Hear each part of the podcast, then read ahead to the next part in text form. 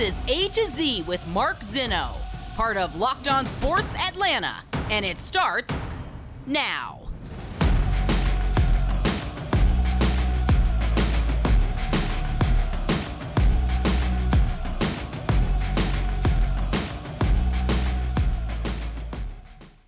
Good afternoon. Welcome to A to Z here on Locked On Sports Atlanta, where today I tell you, you got to go deep if you want to find improvement. Welcome in. We are live here on this Monday and a jam packed show for you guys today. We have a lot to get to with the Atlanta Braves, even former Atlanta Braves, that we will discuss after the weekend that was, of course, the PGA Championship ends in very dramatic fashion. We had a horse race, if you guys care about that sort of thing as well. NBA playoffs, NHL playoffs. It was just a jam packed weekend full of sports. I enjoyed all of it. And thank you guys for choosing A to Z here on your Monday as part of your daily sports listen at Locked On Sports Atlanta. Follow us on Twitter at Locked On ATL. Of course, I'm at Mark Zinno, M A R K Z I N N O. All right. I want to start today with um, the Atlanta Falcons, and in particular, one player. I came across a column on CBSSports.com that talked about players that were poised to make a jump in 2022. You know, players that were supposed to have a big leap into this season.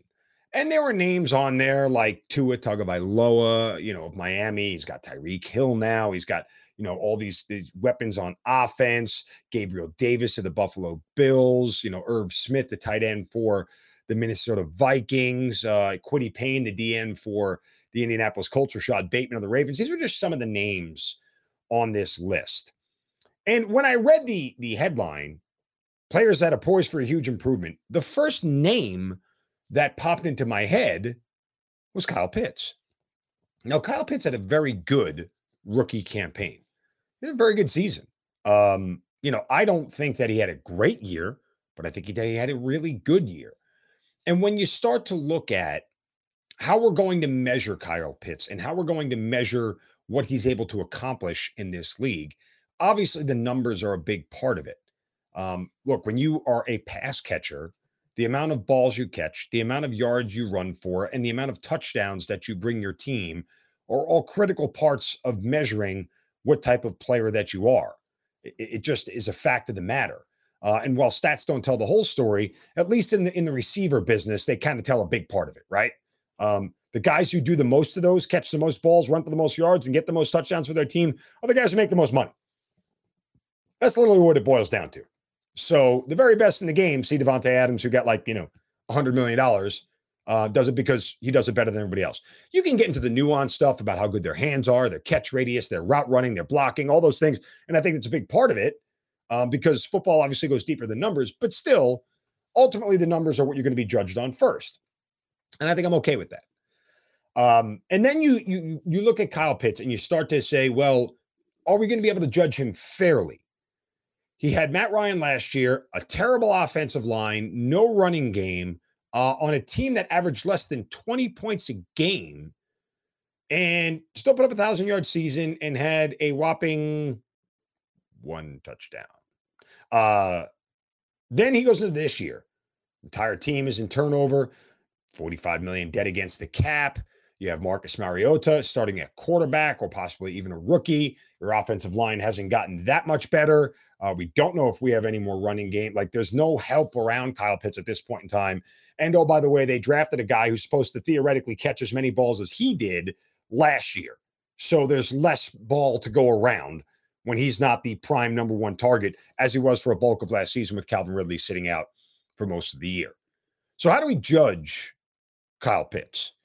Well, let's look at a couple of numbers here, uh, at least from 2021, that I think are worthwhile looking at. Now, I'm not going to necessarily get hung up on the yardage. A thousand yards in this NFL anymore doesn't matter. Like a thousand yards is not enough. It's 66 yards a game. Get being being a thousand yard receiver doesn't do it for you unless you combine it with something else. Yards after the catch, a ton of touchdowns, yards per catch, whatever it may be, or just sheer volume catches. If you're catching 115 balls, granted, if it's only for uh, you know 1,100 yards, that's not a great yards per catch, but that's what Wes Welker made a living off of, right? Michael Thomas makes a living off that. He'll catch 110 balls and have 1,100 yards. He, he has like no yards after the catch, none. It's not his style. So Kyle Pitts last year had 1,026 yards and he got it in the final game of the regular season, right? Um, and, and it was just one of those deals where they got him across the finish line for a 1,000 yards. Yes, I want to see his yardage go up. Is 1,200 realistic for a quote tight end? Uh, yes and no. Considering the very best ones do it at that level, the Travis Kelce's of the world, the George Kittles, you know, uh, all those, the Zach Ertz's during his heyday, all those guys, you know, that's where they were. Uh, the Rob Gronkowski's in his prime. Those are the numbers those guys put up. And they didn't do it on like 100. I mean, Kelsey does it on 100 catches because he's in a completely different offense. But, you know, Kittle didn't do it. Gronkowski didn't get 100 catches like that. They, they were 70 catch guys, 75 catch guys, and they put up huge, huge seasons. So I'd like to see his numbers get up around above 1,100, 1,200 yards. I, I think that's fair. Look, he only had three 100 yard receiving games last year. And that's, you know, I don't necessarily need to see more of that because a, a lot of tight end games are feast or famine, right? He had 163 yards uh, uh, in one game against Miami, and then the next week had 13. He had six targets. He had two less targets in a game. He had eight targets and got 163 yards. He had six targets and got 13. The week before, he had nine targets and, and only got 50. So it's hard to figure out, you know, what the correlation is. It's just feast or famine when it comes to tight ends, just because of the way they're using the scheme. So let's not get hung up necessarily on yards, although I think it's important. A huge number for Kyle Pitts last year was his yards per catch, right? Because this is a measure of not only, you know, how good of a receiver you are, but how they use you and how you can stretch the field and how you can change things for defenses. Of players who caught at least 50 balls last year, Kyle Pitts was sixth in yards per catch at 15.1. The guys in front of him, Deebo Samuel, Ja'Marr Chase, Tyler Lockett, Van Jefferson, and AJ Green, strangely, uh, with, with the Arizona Cardinals last year. When you have a 15 yards of catch or higher, you are somebody that is going right down the field. Or you've got a huge YAC, right? It's a short catch and you're running. But the point is, is that every time you touch the ball, it's a big play. That's how you get that. Like the, the, those are big play guys. Deebo Samuel, big play guy. Ja'Marr Chase, big play guy. Tyler Lockett, big play guy. That's a good thing to have. That's a number he should hit again next year without hesitation. If that number comes down, I have concerns. I have legitimate concerns because I don't want Kyle Pitts to be a guy that is seven yards, turn around and gets tackled. He's one of the fastest guys on the football field and one of the biggest. He's not supposed to go down easy. There should be a ton of YAC for him wherever he goes. And he should be able to be a mismatch down the middle of the field against a linebacker or a safety. That's why he was drafted fourth overall. So they need to continue to use him in that manner. Another area that we're going to look at, and that is how many catches did he get last year for first downs? Not many people pay attention to this. However, Kyle Pitts caught 68 balls last year. 43 of those catches were for first downs. For the math majors out there, that's better than 63%. So almost two out of every three times Kyle Pitts caught a ball, it netted a first down. I want to see that number repeat itself. Why? Because he moves the chains. Why? Because on third down, we trust he can get him the ball. Why? Because he keeps drives alive. He keeps his defense off the field. All those things are important. That is a key number. And I, I couldn't measure it up against other guys, you know, as far as who, how many other guys in the league. I'll, I'll have to dig deeper and get back to you on it. But to me, that feels like 66 or 63%. But two out of every three catches is a first down. That's a really good number. That's a really good number. So, again, I am somebody who, when I look at all this and I want to try to measure improvement, yes, he only had one touchdown last year. I'm very well aware of it, folks. I, I, I don't know how to justify that. I'm not going to try and justify it. Arthur Smith has to get him the ball in the end zone more often. That's just what it is. I, I, there's just no way around it. If he doesn't do it, then that's on him. It really is. Like that. That that really is on him. I, I can't make it any more simple than that. Kyle Pitts has got to be better than a one touchdown a, a year guy. Five to six, yeah. seven to 10 would be glorious, but I don't know that we're going to get that kind of number. I really don't. Like, I just, I, I don't know that we're going to get him in that range. And again, also, you have, you know, uh, uh, Drake London now on the team, who's a big jump ball guy, and, you know, they'll use him a lot in the red zone as well.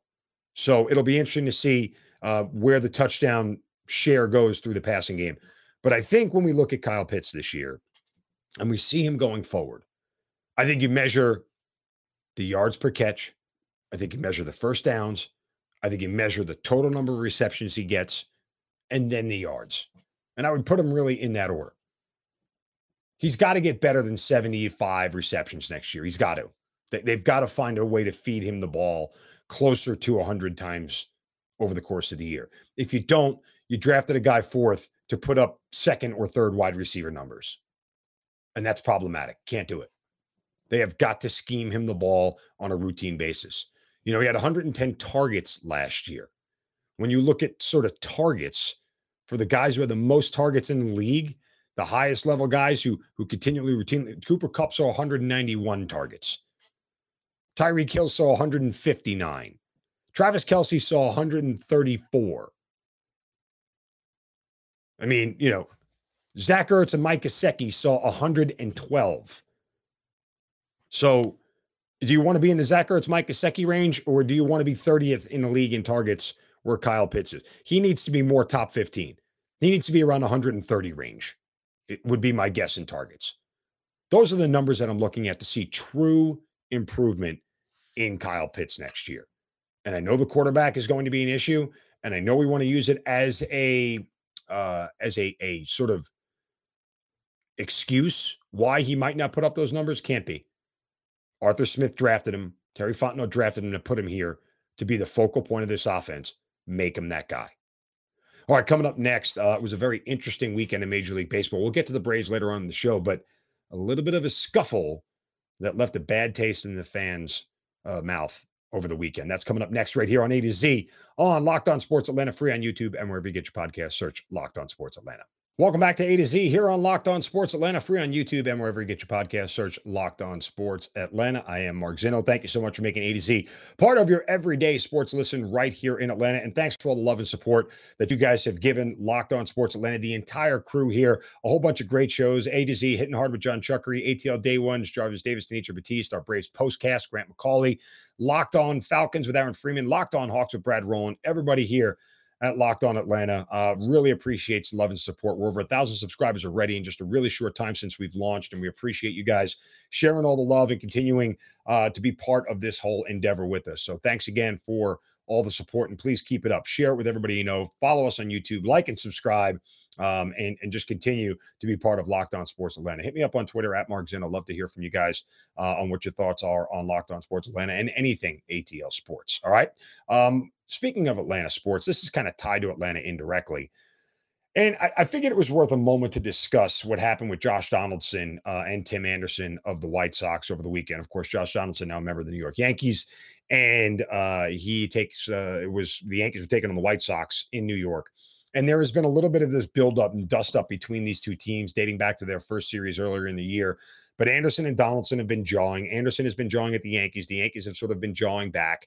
Uh, and these games have been tight and contentious and everything else. Well, they get their game rained out on Friday night, and then they play a game on Saturday. And the game they play on Saturday uh, ends up with a dust up at home plate between Josh Donaldson and the White Sox catcher. I forget who it is. It's slipping my mind right now, but nonetheless. Um, and it's over Tim Anderson because allegedly, or I shouldn't say allegedly, because Josh Donaldson confirmed it, not allegedly. He Josh Donaldson called Tim Anderson Jackie.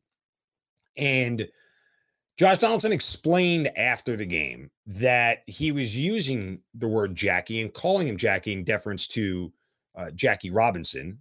And he was doing that because Tim Anderson referred to himself in a 2019 Sports Illustrated article as the next Jackie Robinson in Major League Baseball. Uh, Donaldson continues to maintain that there was no ill intent behind it. It was just, you know, good natured ribbing. If he took offense to it, Donaldson apologized in his post game press conference uh, and said he wasn't meaning for it to take intent. He certainly wasn't meaning for it to be racist, but Anderson took it that way. And the only thing that I can think of uh, more than anything in this whole scenario, and and I, you know, whether you believe Donaldson's context or not, I don't want to get into. Whether you think it was offensive or not, I'm not really here to judge. If you find it offensive, then you're allowed to be offended by it. I, I mean, you know, that's that's your prerogative. I'm not going to tell you you're wrong for doing so. I will say I think Donaldson is stupid for just for name calling. Like I get you trying to get underneath the guy's skin uh, and and do a little bit of that, but I don't know that you know this isn't like 10th grade high school baseball, man. Like it's the pros. But I would say this, and this is the one thing that kind of just popped into my head. If you're going to make a reference to a, a black baseball player, uh, and there aren't many in Major League Baseball, if you're going to make a reference to a black baseball player, uh, using Jackie is a bad idea. Um, it's it's never meant as a compliment. It's sort of like making a Hitler reference in general. You just don't do it because it never lands well. Making a Jackie Robinson reference, other than to applaud him for breaking the color barrier in Major League Baseball, is never going to land well uh, when it's aimed at a at a black person. Like it's just objectively, even though I'm a white guy, I feel like I could say that. Like it doesn't. I'm not scared to say that. It, it was never going to land well. It was never going to sit well. I, I, I mean, I can understand why Anderson took offense to it and it becomes problematic. And Donaldson shouldn't have done it. Like, I think that's fair. I'm not going to sit here and try to presume his intent. And I'm not going to sit here and say that he was being racist or anything like that. I'm just going to say it was a stupid choice for, for Donaldson and he shouldn't have done it. Now, again, knowing what I know of Donaldson from covering him here in Atlanta, do I think he's an ill intended guy? No, I don't think he's an ill-intended guy. I think he certainly is that kind of. He was great in the Braves clubhouse. He was Joc Pederson before Joc Pederson was here we all loved it. You know, he had the, had the haircut and he had the, you know, he was, he was the guy that was out there just sort of the rah rah guy that everybody liked to be around. He was a lot of fun. He talked a lot. That was part of who he was. He never said anything like that when he was playing here, although he does claim that when he was with the Braves is when this whole started, when this whole thing started. Um, you know, the whole Jackie thing with with Tim Anderson. So it just it was a bad mistake by Donaldson. It was it was something that didn't need to happen, and it really was a uh, a bad move. And Major League Baseball is going to investigate, and I won't be surprised to see them suspend him. And I think Major League Baseball is almost compelled to suspend him because Major League Baseball has forever had a diversity problem with the black community. Um, they don't have enough black people playing baseball. It's, it's been a problem for a very long time. And they've tried hard to connect with inner cities. They try hard to connect with the African American population, but those kids just don't get involved. They really, really don't. Um, now, locally, again, here I'm in Cobb County. You know, I go to a couple different batting cages around here and, and, work with a couple different instructors for my kids. I am actually surprised to see how many young black kids are playing baseball. I think it's great, but I was actually, you know, kind of surprised to see, wow, there's a lot of young black kids playing baseball. And I'm not talking little league. I'm talking like high school level and and you know trying to be super competitive travel baseball kind of stuff. Um, you know, everybody plays little league. It doesn't matter. You know, you, do it because you get your kid involved and stuff. But I think Major League Baseball sort of almost has to. I'd be very surprised if they let this thing go. Um, in in in a world where Major League Baseball is trying to get younger, they're trying to capture a wider audience, they're trying to get rid of the old white guy image. For them to not take some sort of action here and come up with some sort of, you know, even if it's slap on the wrist punishment, in, in reality, you're not going to suspend the guy for you know 20 games. But if you give him a three game suspension or whatever it is, at least it sends the message theoretically that you give a rip, right? Like that you actually are paying attention and you know this stuff isn't okay and that you know you you want the black community to understand that you're empathetic to uh everything that they go through. And that's not like I don't think I'm being woke here or anything like that. I think I'm just being purely honest and understanding the situation. Again, I'm not going to sit here and say Josh Donaldson's a bad person or that he had ill intent or that what his intent was, period. I don't know what his intent was. I'm going to say it was just a stupid decision. Again, it's it's I use the Hitler reference. Anytime you invoke Hitler, it's never going to land well. People are always going to go, you know. So uh, if you're invoking Jackie Robinson, it better be to applaud him, not anywhere presumed as a, you know, slight to anybody. That's the only way it lands well. And it didn't land well for Donaldson, and it didn't land well on Anderson.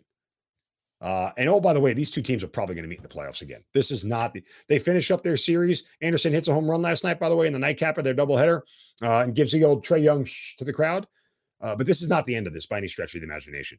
Uh, I still feel like these two teams are destined to meet in the playoffs now, and it is going to be live ball, man. Get ready. Should be a lot of fun. All right, coming up next, speaking of live ball, Braves showed a little bit of life this weekend against the Marlins. They head home for a big seven game homestand against the NL East, and the PGA Championship was an absolute kick to the huevos for one Mito Pereira. That's next here on A to Z on Locked On Sports Atlanta, free on YouTube and wherever you get your podcasts. Search Locked On Sports Atlanta. Welcome back to A to Z here on Locked On Sports Atlanta, free on YouTube and wherever you get your podcast. Search Locked On Sports Atlanta. Again, give me a follow on Twitter at Mark Zinno. Follow the whole entire Locked On network here on in Atlanta at Locked On ATL. Uh, Braves uh, take two of three from the Miami Marlins, and yesterday was a day where you kind of felt like the good Braves would have gotten a sweep. The Braves that we've watched all year long ended up dropping a game um, not necessarily that they shouldn't have. Sandy Alcantara is a really good starter in this league, um, and he is very, very effective, a high strikeout guy, and he ends up going the distance. And, and the Marlins end up scrapping away the last game of the series, even though the Braves had a rally in the ninth inning that falls a little bit short. Uh, and now they they head back home and they welcome in the Philadelphia Phillies, who they are tied with in the standings right now at 19 and 22. Both teams eight games back of the Mets. Miami just a half game behind them at eight. Uh, I'm sorry, the Phillies and Braves are 19 and 22 as my hamster completely falls off the wheel. Uh, Miami's 18 and 22, eight and a half games back. 19 and 22 are the Braves and the Phillies, eight games back of the New York Mets. Of course, Washington in dead last. And, you know, taking two out of three should be more celebratory right now than a lot of Braves fans are giving them credit for, especially against the Marlins you know, they got this big four game series coming up here with the Phillies, and who knows if they'll get the game in with the weather the way it is. Uh, very tough to uh, to predict. We're supposed to get a lot of rain here in Atlanta over the course of the next week, so um, it may throw some things out of whack a little bit. But you know, I'd love to actually see the Braves keep playing right now because they start to look like they're playing a little bit better of baseball at this point in time. Um, so again, with a seven game homestand here, we're starting to get to that point where after Philadelphia, Miami. I told you put June 15th, circle the date on the wall. That's when they finish up the series against the Washington Nationals. That my guess is is they should be back above 500. And then it's just about playing good enough baseball to catch the team in front of you and hope they start to regress a little bit. I hear so many people worried about what the Mets stop worrying about what the Mets are doing. Worry about the Mets when you play them again. And oh, by the way, you don't see the Mets until after July 4th. So don't even for, let the Mets do what the Mets do. All right, you you have a whole bunch of winnable games coming up uh, against teams that, as of right now, have a worse record than you do in Miami, Colorado, Oakland, Pittsburgh, Washington, and even the Chicago Cubs. After that, uh, as I said, there is a there is a big chunk of the schedule where the Braves can get right. They don't have to sweep everybody. Right, try to take three or four from Philly, be happy with it. Take two or three from Miami, take two or three from Arizona. Guess what? You know that puts you at seven and three over a ten game span. You keep doing that, you're going to get out of a lot of big holes. Just start winning series, man. That's it. You know, just start winning series, and you should be fine for when the Braves really, you know, start to uh, need to, to turn it on here during the latter part of the summer. But there is a there is a overwhelming sense that you know they let one slip away, and you, I get a sense you feeling that they do because they took the first two, and trying to finish off the sweep is is always better. But still, uh, it, it's not unexpected that they lost yesterday. What was unexpected for losers yesterday was Mito Pereira at the PGA Championship. Boy, I don't know if I've seen anything like that in a really long time. Uh, and Mito Pereira is going to be remembered for a really long time for that drive that he had on 18. And I don't know if you saw this or not. Well, let's just recap. Mito Pereira went into the final round with a three stroke lead. Justin Thomas, who won the thing, was seven strokes off the lead after shooting 74 on Saturday. He went four over on Saturday, had an awful day, and basically took himself out of contention. All Justin Thomas did was come back and shoot three under the next day uh, on the final Sunday, the best round of anybody inside the top five. And Mito Pereira shot five over, including with a one stroke lead on the 18th tee box. All he had to do was par the final hole and he would have won the championship. He hits his tee shot, shanks it right into the water, and double bogeys the hole. And not only does he not win the tournament, not only does he not get into the playoff, he misses the playoff completely. I mean, that was just. Uh, there is no more kick right in the you know what than what happened to Mito Pereira yesterday uh, in golf. And congrats to Justin Thomas. I mean, you know, don't take anything away from JT. He played fantastic. Uh, I don't want to take anything away from him, but he shouldn't have been in that spot. Period. Mito Pereira should have never la- allowed him to be in that spot. But in reality, there was a whole bunch of guys yesterday in the top five that started their Sunday, never even having winning a tournament on tour, not even having won a tournament. So it was a group of people that we never expected to be there, uh, and they were there. And, and Justin Thomas ends up rising to the top. And boy, Will Zalatoris keeps getting close, but no cigar, right? I mean, he is uh, he has now got his fifth top 10 finish in a major and is yet to win one. I mean, it's just tough. That is just a, one of those things. It's like a real kick in the you know what's, and uh, it doesn't feel good if you're if you're Will Zalatoris to say the least. Feels really good if you're Justin Thomas, but you know you get the point. And so uh, it was a it was a pretty exciting Sunday to say the least. Uh, at least if you're a golf fan and a golf aficionado. Uh, Tiger Woods withdraws, by the way. Uh, I, keep telling you guys, and I don't want to keep you know beating this drum, but uh, Tiger Woods is not going to win another major. I know I said that like five years ago when he won the Masters, but guess what? Uh, that was the anomaly. He he just physically doesn't have it anymore. Uh, Tiger Woods is lucky to, to, make cuts at this point in time, and that's the only bet you should really take on Tiger Woods is for him to make cut. His best round is always going to be his first, and his body's going to break down over the course of the next three days, and it's just not going to be pretty. And everyone wants to give Tiger credit for being out there, and I suppose we can because he almost lost his leg. I think there's credit in that, but it's Tiger Woods we're talking about, man. I mean, you know, uh, I don't know why this is the one reference that's coming into my mind, but you know, watching Johnny Unitas play football at the end of his career when he could barely throw wasn't fun, right? That's not the way you want to remember him. When we Peyton Manning went out winning a Super Bowl, but we and that's the only reason we forget the ducks that he was fluttering all over the field in the final year of his career when he needed to have neck surgery or had neck surgery. You know, like you don't want to go out that way. Tiger shouldn't go out this way. He should go out a little bit of a better way than what he is. You don't want him to be the celebratory guy on the course with just some golf claps as he as he hits a ball down the fairway. This isn't like you know welcoming you to the Masters where where um, you know Arnold Palmer and, and Tom Watson you know are just are, are, hitting the ball down the fairway and everybody applauds and they pick it up and that's the end of it, it you want Tiger to go out on a little bit of a different note, a better note than that. So, uh, well, you know, who knows if he's going to play in the U.S. Open? I don't think he is. Uh, I don't think he should, but you know, call me biased or whatever. And I, again, I'm not a Tiger hater by any stretch of the imagination. Golf is so much more fun when he's involved and when he is hitting the ball well. And it's great to watch on TV when he's hitting the ball well, but he's not. And uh, so it's it's just you know we're, we're, always left with this vacuum of disappointment, uh, wondering when we're going to see the real Tiger again. I told you guys what the answer is. You're not. So there's that.